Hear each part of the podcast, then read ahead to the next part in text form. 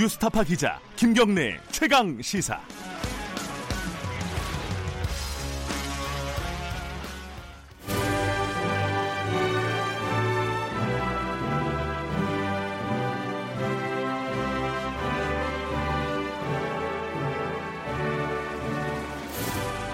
네, 김경래 최강시사 2부 시작합니다. 금요일 2부는 언제나 최고의 정치 코너 마련되어 있습니다. 어, 전국의 가장 뜨거운 현안을 여야 의원, 대표 선수 두 분과 이야기를 나눠보는 시간입니다. 어, 어, 저번 주까지 표창원 의원, 민주당의 표창원 의원이 하셨는데 이 금요일마다 지금 어, 회의에 들어가야 되는 어, 급박한 상황, 사정이 생겨가지고 교체, 선수 교체가 됐습니다. 어, 굉장히 관록의 정치인이 나오셨습니다. 더불어민주당 김진표 의원님 모셨습니다. 안녕하세요. 네, 안녕하세요. 네, 그리고 어, 이 자리에 터줏대감이십니다. 자유한국당 김영우 의원 나오 계십니다. 안녕하세요. 네, 반갑습니다. 어, 지금 유튜브 라이브 하고 있으니까요. 어, 김진표 의원님, 김영우 의원님 얼굴을 확인하실 분들은 유튜브 라이브로 들어오셔서 확인해 주시고요. 그리고 문자를 주시면은 제가 두 분께 대신해서 좀 질문 해 드릴 수도 있겠습니다. 어, 샵 9730으로 짧은 거는 50만 어, 50만 원이 아니라 50원. 어, 많이 많이 올랐네요. 긴 거는 100원입니다. 어, 애플리케이션 콩으로는 무료로 참여하실 수 있고요. 자, 오늘 처음 오셨으니까 어, 최근에는 어, 방송에서 많이 못 본 것 같아요. 그죠? 제 유튜브 방송에서 늘 보- 아, 유튜브 하시는군요. 네. 아, 유튜브에는 그 시청자들이 좀 많습니까? 어떻습니까? 네, 주로 저는 경제에 관한 이야기를 아, 합니다. 예, 아시는 분은 다 아시겠지만 부총리까지 하셨던 경력이 있으시고 어, 두 분은 좀 아세요, 김영우 의원님? 아, 저는 뭐 김진표 우리 선배님은 이제 17대부터 저는 18대부터 국회의원 했고요. 네, 어, 경력이 많으시고 제가 이제 에, 국회 국방위원장 할때 예, 제가 국방위원으로 제가 모셨죠. 어. 예, 제가 아주 정말 평소에 예, 존경하고 또 따라 배우고 싶은 롤 모델이세요. 아니 이렇게 그래서 아마 토론이 잘 안 될 겁니다. 어떡하죠?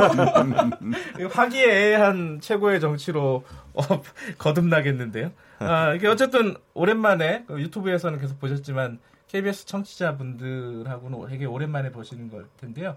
어, 뭐 인사 좀 한 말씀 하시는 거 네, 어떨까요? 안녕하십니까. 예. 더불어민주당의 김진표 국회의원입니다. 네, 오늘부터 이 김경래의 최강 시사 네. 어, 금요일 코너 최고의 정치에서 우리 김영우 의원님 모시고 매주 뵙게 되었습니다. 네, 어, 우리 정치가 국민들로부터 신뢰를 받지 못하고 있다는 것이 다 공통적인 인식인데 어, 국민들의 눈높이에 맞는 최고의 정치 프로그램 만들 수 있도록 저도 열심히 노력하겠습니다.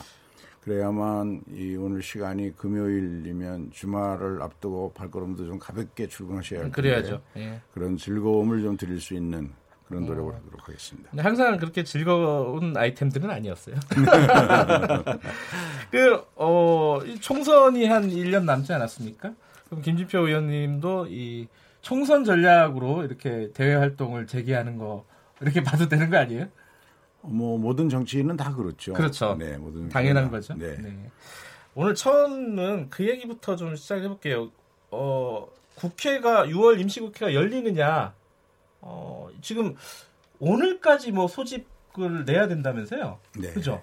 그 민주당은 단독으로 내는 건가요? 어떻게 되는 겁니까? 본래 우리 국회법에 보면 마이크 잠깐 조금만 네. 앞에. 예. 어, 짝수달은 정- 정례적으로 임시국회가 있습니다. 그렇죠. 러니까 예. 6월 달은 당연히 있어야 되는 것이죠. 예. 그런데 이제 지난 5월, 4월 이 기간 동안에 자유한국당이 장애 투쟁에 나서고 국회가 정지되어 있었는데 네.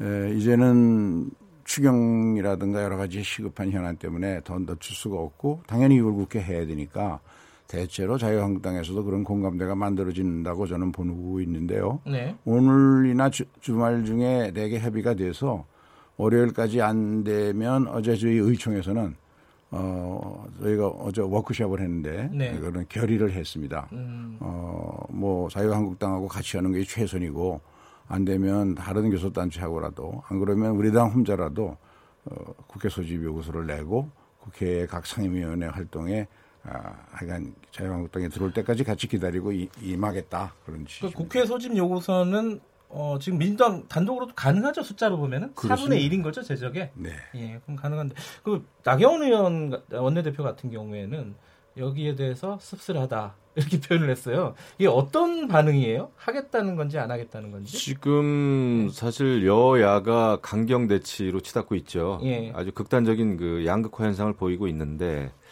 오늘 이제 우리 당은 그 원내 원외 그러니까 원외 당협위원장과 이제 국회의원 어, 연석 회의가 있습니다. 오늘 네. 종일이요 예. 천안에서 음, 그래서 오늘 이제 많은 이야기가 있겠습니다만은 지금 상황이 잘 풀리지 않을 것 같아요. 그래요? 더더군다나 이제 어, 예, 최근에 뭐 여러 가지 핫 이슈들이 계속 이어져 나오고 있지 않습니까? 네. 예. 그 서훈 국정원장, 양정철 민주정책원장 또 뭐 만나는 문제. 물론 이런 게 이제 직접적으로 뭐 국회 상황하고는 별개의 문제입니다만은 네.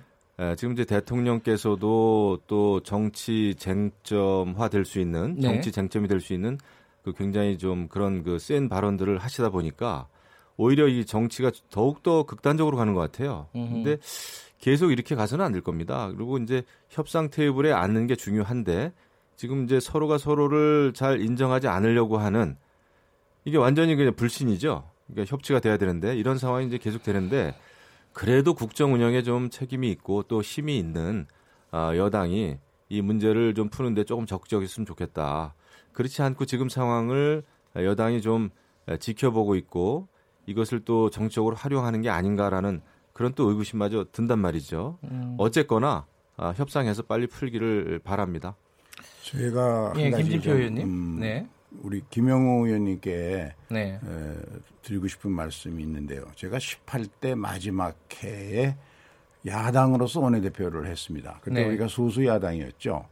자유한국당이 다수 여당이었고 어, 그런데 어, 저희가 그때 원내대표 하면서 기회 있을 때마다 강조한 것이 절대로 국회를 문 닫게 하는 방법으로는 야당이 투쟁하지 말자. 그러니까 장애 투쟁이 필요하면 장애 투쟁하고 국회에 참여해서 각 상임위원회에서 본회의에서 야당이 국민을 상대로 발언할 수 있는 기회가 있는데 왜 국회에 참여를 안 하느냐. 그러니까 가장 어리석은 방법이 국회를 문 닫는 야당의 투쟁이다. 음. 야당 왜냐하면 지금 장애투쟁을 4월 5월에 자유한국당이 청와대 앞에 가서 뭐 하고 한 거 우리는 정치인들은 알지만 네. 국민들이 몇 프로나 알겠습니까? 국회에서 정확 제대로 된 의안과 국민의 민생에 관련한 이야기를 가지고 정부를 공격하고 비판할 때 그것이 언론에서나 국민에서나 더, 더 높이 평가받고 더 잘 다뤄지거든요. 그래서 저는 어, 장애투쟁 할 때는 하고 근데 왜 국회 문을 닫는 것을 가지고 저, 저 하느냐 이거는 아주 정치 수준이 낮은 나라에서나 하는 방법이지 선진국 어느 곳도 야당이 국회 문 닫는 거로 정치를 하는 그런 건 없습니다. 이거는 좀 바꿨으면 원, 좋겠습니다. 원칙적으로는 예, 우리 의원님. 김진표 의원님이 말씀하신 게 아마 옳고 옳게 예. 느껴질 겁니다. 옳게 들릴 겁니다. 하지만 지금 대한민국 정치가 너무 기울어진 운동장이에요. 그러니까 예를 들면 아, 미국의 오바마 대통령이나 아, 이런 분들은 퇴임 이후에 그런 얘기를 했어요. 아, 자기가 가장 매일매일 했던 일 중에 가장 많은 일은 일정은 야당 의원들하고 식사하는 거, 야당 의원들하고 전화하는 거라 그랬습니다. 그것은 뭐냐면 그런 협치의 정신을 가지고 어, 국정 운영을 해간 것이죠. 그런데 지금 저는 어, 문재인 대통령께서 어, 경제 여러 가지 그 실책, 실정 이런 것도 있습니다만은 가장 역사적으로 오히려 그 큰 뭐라 그럴까요? 과오는 국민을 편가르기 한 거다.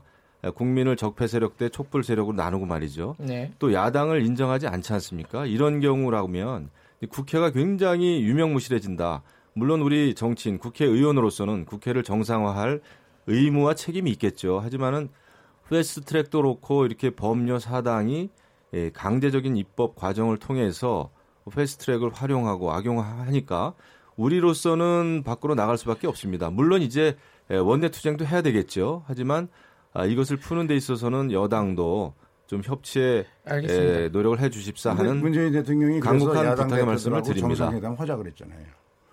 다, 다 같이 여야- 모여서 여야, 여야 예, 간에. 예. 그러니까, 어, 그런데 그것을 이제 자유한국당에서는 에, 다른 당과 자유한국당이 같으냐, 야, 같은 야당이냐. 일대일로 하자는 일대일로 거였죠. 하자는 예. 것인데 저는 뭐 다시 다섯 명이 일단 하는 걸 먼저 하고 그다음에 필요하면 일대일로또 만날 수도 있겠죠. 그런 점에서는 어, 대통령도 여야 정치인들을 자주 만나는 게 좋고 그리고 그런데 이게 또 우리나라 전 그동안의 풍토에서는 어, 여야 정치인들 간에만 일대일로 만나거나 하면은 네. 또 음모론이 불거집니다. 네. 어, 정치 공작을 한다든가 그런 점 때문에 그 이 민생 현안이나 국가적인 현안을 놓고 알겠습니다. 어, 당대 여야, 여야 대표들이 함께 만나자는 것이죠. 제가 대통령이라면 아주 뭐뭐 뭐 말씀이 안 끝나네 네. 두분 다.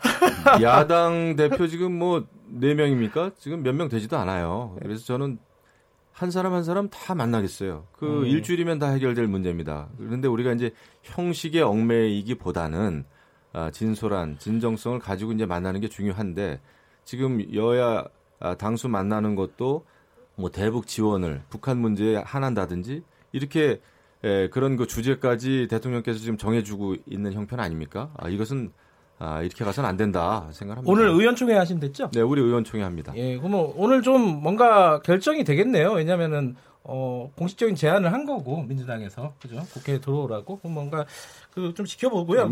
단순한 아니 의원총회가 아니고 네. 그 원내하고 원외 예, 단합대회 겸 아, 이런 예, 연석회의이기 때문에 연석회의 예, 예, 실질적인 그런 그 원내 전략과 관련된 얘기는 많이 나오긴 좀 어려운 상황이죠. 음, 오늘 아마 김영 의원님께서 그 예. 대회에 가셔서 한 말씀 하실 겁니다. 뭐라 뭐라고요? 병행 투쟁하자. 아. 원, 어, 나는 원내에 들어가서 싸울 테니까 아, 원내 원내위원장들과 당 대표는 뭐 음. 장애 투쟁하더라도 네. 틀림없이 그렇게 하실 겁니다. 잘, 잘 지켜보십시오. 예, 노련하시군요. 김진표 의원님. 그래서 제가 김진표 의원님 나오는 거 굉장히 참 네? 부담스러웠는데 예. 역시 뭐. 자, 그 현안으로 들어가면요. 지금 청취자분도 그런 얘기했어요. 그 어, 미 한미 정상회담 통화 내용 유출된 건이요. 지금 어, 그 외교관은 파면 조치가 내려졌습니다. 네. 내려졌는데 3185님이 오히려 이런 얘기를 물어봤어요. 어, 트럼프와 정상통화가 미국에서는 아무 신경 안 쓰는데 우리가 너무 호들갑 떠는 거 아니냐. 별 내용도 아닌데 나갔다 하더라도 뭐 이 부분은 어떻게 생각하십니까? 김진표 의원님께서는?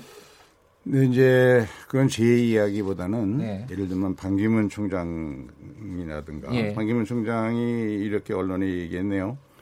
어, 그 정상회담의 내용을 전화든 면담이든 정치권에다 누설했다는 것은 불행하고 있어서는 안 될 일이다. 네. 원래 어느 외교 관행이라는 것은 어, 정상 간의 대화 내용은 쌍방 합의로 발표하기로 한 것은 발표하고 네. 안 그러면 당연히 이게 컴피덴셜이다 기밀로 보존하는 것이 네. 이게 외교의 기본인데 이건 기본을 망각한 거다 그리고 음. 누구보다도 자유한국당은 이게 집권의 경험이 많은 당이 아닙니까 예. 우리보다 훨씬 더 많은데 이거 이런 문제를 누구보다 잘 알거든요 자유한국당에서 네, 대표적인 것이 그 MB 정부 때저 어, 외교안보 수석인가요? 하셨던 그 천영호, 천영호 수석이 예. 그 만일 자유한국당이 강효상 의원의 폭로를 두둔한다면 이건 공당으로서의 자격을 의심받을 수 있는 큰 실수를 범하는 거다. 네. 왜냐하면 국제사회에서 대한민국을 왕따시키는 상정하지 말아야 할 국가로 만드는 일이다 이것이. 그래서 이것은 예, 분명히 선을 그어줘야 된다 하는 게 지금 많은 외교 전문가들의 이야기거든요. 그래서 발표된 내용 자체가 예. 아, 국가 안보나 기, 이, 여기에 직접 영향을 줬냐 안 줬냐와 관계없이 저 나라에서는 정치인들이 양 정상 간의 대화 내용도 전부 정쟁의 요소로 다룬다. 이렇게 되면 좀 곤란하다는 것이죠. 물론 그 예, 정, 예, 정상 간의 통화 내용이 일부가 됐든 전부가 됐던 아, 밖으로 나왔다는 거에 대해서는 이제 감론을박이 있을 수 있어요. 네. 근데 저는 이번 기회에 예, 우리 대한민국 외교의 그 나무만 봐서는 안 된다. 음. 군사 기밀이 아니 군사 기밀이 아니라 국가 기밀 정상 간의 네. 통화 내용이 예, 유출됐다고 하는 이 나무만 가지고 외교관을 파, 저, 파면하네 또 정치인을 고발하네 이런 쪽으로 가는 것은 저는 바람직하지 않다고 생각합니다. 지금 이런 일이 불거진 그 배경에는 대한민국 외교, 외교가 완전히 국제적으로 좀 고립돼 있다. 네. 그리고 강경화 아, 그 수장을 아, 비롯한 그 외교부의 역할이 너무나 지금 없다. 청와대 모든 게 휘둘린다. 그리고 결론적으로는 대한민국 외교가 한미 동맹도 흔들리고 한일 관계도 최악이고 또 한반도 정세의 가장 중요한 북한의 핵 문제도 풀리지 않는 네. 이 비극적인 상황 이게 벌어지고 있는 거 아닙니까? 여기에 대해서 국민적인 우려가 있는 거예요. 근데 야당 의원으로서는 아, 물론 정상 간의 통화 내용을 이야기한다는 거에 대해서는 여러 가지 고민이 있었겠죠. 하지만 지금 이런 외교를 그냥 그러면은 아, 그냥 내버려 둬야 되느냐라고 하는 또 의원으로서의 그 개인적인 평가가 있었을 겁니다. 이런 걸 같이 봐줘야지. 알겠습니다. 이거 외교관만 그냥 그 파면해가지고 될 일이겠어요? 저는 네. 강경화 외교부 장관이 저는 정말 이해가 안 가요. 본인은 국회에 나와가지고 말이죠. 사드와 관련해가지고 삼불 정책이라고 하는 엄청난 이야기를 국회에서 했- 했습니다. 네. 그건 국가 이익과 공익에 정면으로 반대되는 일이었어요. 그러니까 미국의 MD 체계에 절대 가입 안 하겠다. 또 사드 추가 배치 안 하겠다. 한미일 군사 동맹으로 가는 일은 앞으로도 미래에도 없을 것이다. 라고 하는 얘기를 서슴없이 했단 말이죠. 이런 게 국익을 해치는 거예요. 근데 어떻게 저 참사관, 말단 참사관을 그냥 파면하는 걸로 이 일을 해결하는 건지 저는 도저히 이해할 강경화. 장관 책임론이 자유한국당에서 나오고 있는데 그 부분은 김진표 의원님은 어떻게 보세요? 에, 지금 이제 그동안 외교부가 기강회의라든가 네. 또 의전 실수 이런 것들이 몇 개 있었죠. 네. 네, 왜 이런 것을 사실은 작게 봐서는 안 된다고 생각합니다. 왜냐하면 외교라는 것은 어 그 다른 나라와의 관계에서 일어나는 일이기 때문에 작은 실수도 어, 상대방에게는 굉장히 큰 결례를 범하는 게 네. 되니까 그런 점에서 지난번에 외교부에 인사가 단행되어서 차관이 좀 책임을 지고 그런 일들은 대개 차관선에서 정의돼야 할 일들이라고 보- 정부가 본 거죠. 네. 됐는데 어 강경화 장관이 이제 그 좋은 인, 그 이미지를 가지고 국제 무대에서 오랜 경험을 토대로 어, 주변 국가들과의 외교 활동을 잘 하고 있다고 저는 생각을 하고요. 네. 특히 이번에 제가 여야 중진 의원들하고 함께 미국 의회에 가서 미국 의회 지도자들 또 미국의 많은 정치 전문가들을 보수 진보 세력 공이 다 여야 의원과 함께 만나봤는데 네. 그분들이 어느 때보다도 한미 동맹은 견고하다라는 네. 이야기를 여러 차례 반복해서 확인해 주시더라고요. 그런 음. 점에서 어, 야당으로서 걱정은 되시겠지만 어느 때보다도 한미 관계, 한미 동맹은 더 견고하다는 점 말씀드리고 싶죠. 그 정보가 유출이 된 기밀 정보가 유출이 된 부처의 장관이 책임져야 된다면은 그 유출을 발표한 의원도 뭐 책임을 져야 된다 이렇게 생각할 수도 있는 거 아닌가요? 이것은 이제 여러 가지 그 문제 소지가 있죠. 근데 음. 지금 야당 의원이 이제 외교관하고 통화한 내용의 일부를 예, 일부를 뭐 그 word by word 이런 식이 아니고 이제 대체적인 그 이야기를 한 것인데 네. 예, 저희로서는 지금 대한민국 외교가 제대로 가고 있는 것인지에 대해서 강력하게 견제와 균형을 할 그 의무도 있는 겁니다. 음. 아, 물론 그게 이제 삼급 비밀이라고 뭐 이렇게 현재까지 잠정적으로는 나와 있습니다만은 예, 물론 저도 국방위원장 하면서 많은 그 어, 국가 기밀을 다뤄봤어요. 네. 국방과 관련해서 우리 김진표 의원님도 이제 국방위원이신데요. 네. 예, 그런 거에 있어서 이제 예, 물론 이게 국가 기밀은 원칙적으로는 어, 보호하는 게 맞으나 지금 보면은 저는 그것도 여당 대 야당 이 다른 잣대로 들이대면 안 된다는 거를 제가 좀 강조하고 싶어요. 왜냐하면은 여당의 경우에도 국가 기밀에 해당하는 것을 뭐 하루가 멀다 하고 폭로를 여러 차례 했습니다. 네. 아, 그럼에도 불구하고 또 여러 가지 활용을 했죠. 그러니까 정권에 예, 정권에 이롭다고 생각하는 국가 기밀은 폭로가 돼도 되고 그렇지 않고 야당이 정권을 견제 균형하기 위해서 폭로하는 거에 대해서는 형사 고발 조치부터 하는 것은 저는 올바른 그 태도라고 보지 않고요. 그다음에 알겠습니다. 애초부터 또 청와대가 강효상 의원 그 발언에 대해서 사실 무근이다. 네. 사실이 아닌 주장이다. 이렇게 그 대변인 논평까지 해놓고 나서 이렇게 형사 고발까지 하는 건 또 무슨 그 이유입니까? 알겠습니다. 이게 지금 보니까 제가 시간이 이 두 분이 이제 다선 의원 아니십니까? 삼선, 사선이시니까요. 그래서 말씀도 기신 것 같아요.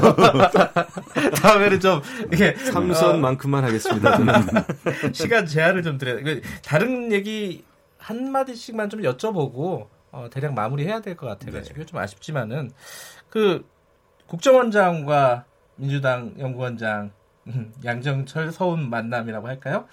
그 부분에 대해서 일단 뭐 이거는 김영우 의원님이 먼저 말씀해 주셔야 될 것 같아요. 아, 국방 아, 국방이가 아니죠. 이건 정보위 열어 가지고 좀 따져보자. 이해훈 위원장이 얘기했잖아요. 네.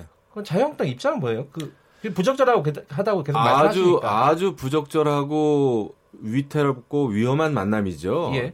예, 저 서훈 국정원장이라고 하는 사람은 대한민국 정보기관의 수장입니다. 그리고 양정철이라고 하는 사람도 어, 집권 여당인 민주당의 그 총선 전략을 짜겠다고 들어왔고 예. 어, 책임을 지겠다고 들어온 사람이에요. 네. 근데 이 정보 수장대, 예, 그다음에 그 어, 집권 여당의 예, 그런 전략, 네. 특히 총선 전략을 짜는 그 수장대 수장의 만남은 누가 봐도 어, 부적절하고요.